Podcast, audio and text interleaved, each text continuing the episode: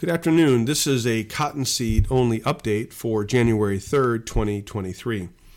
Cottonseed prices have seen a nice little bounce here now that ginning is slowing down and is finishing in many parts of the country. We've seen about a $40 a ton bump in the Memphis North market. We've gone from that uh, ultra low price of 310 where a number of gins had to sell seed to uh, create room as their warehouses were filling up, and we're around a 350 market right now for JFM. North Carolina is around $300 a ton.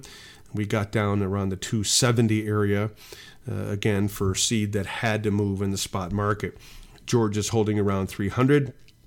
West Texas is around $460 a ton and continues to be a, a very solid driver of demand for seed in the southeast uh, as we ship seed uh, from the Carolinas and Georgia and the Mid South into West Texas to backfill the uh, the disaster that was in West Texas to feed the oil mills and the dairies in that area. So nice little bounce here. We talked about that in the last audio update. We felt like that as ginning was winding down, we'd get a little bounce, allow us to get caught up on some sales if needed.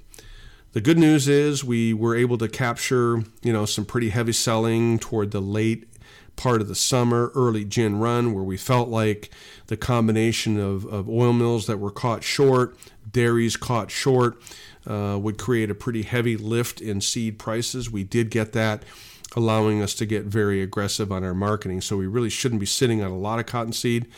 But as far as the price action going forward, the normal seasonal price action is that we, we get a little bounce as ginning winds down into early, late January.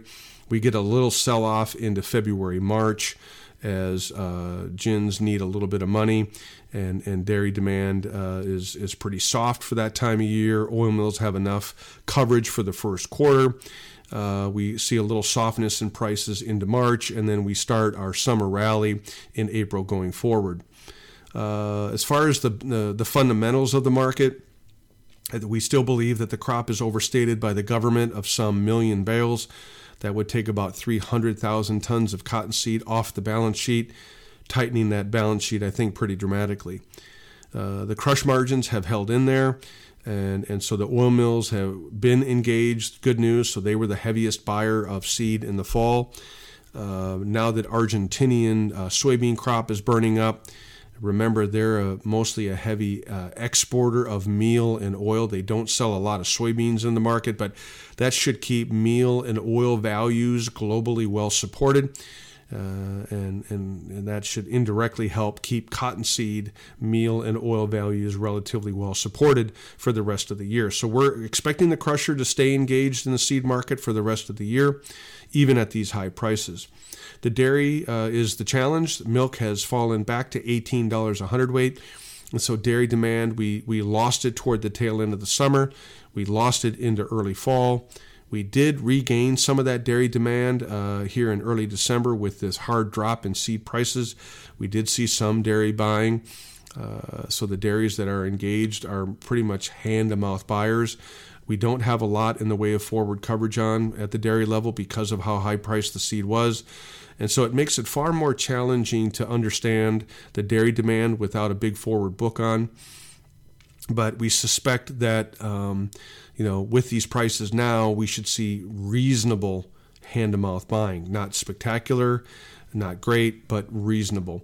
Um, most of the resellers I talk to say that prices have to drop $20, $30 a ton back down to get the dairy demand fully engaged.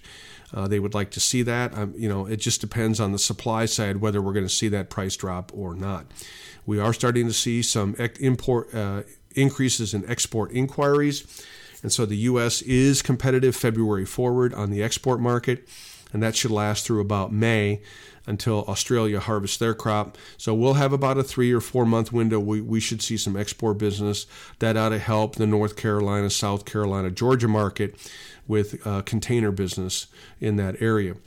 Uh, so if I add it all up here, um, it looks like if we can if we can get keep the oil mill uh, demand engaged, get a little export business, keep the dairy right where it is, we could see a normal seasonal jump in prices in that April May timeframe.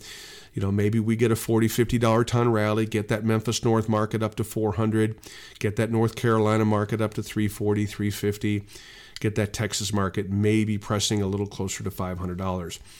Um, you know, it may not stay there very long. Part of that depends on the grains and whether we get a rally there. I am bullish the grains, so I think they'll be uh, they'll instead of being a, a, headwind like they've been over the last several months, they'll be a tailwind, helping us uh, toward the spring and summer like they did last year. We may not see the record high prices in grains, but we could see a high enough price to help cottonseed prices move higher.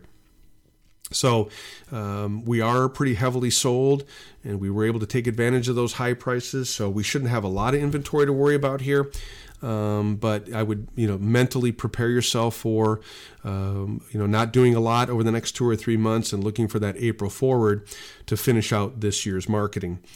We are expecting a drop in planted acres for next year of some 2 million acres, maybe closer to 3.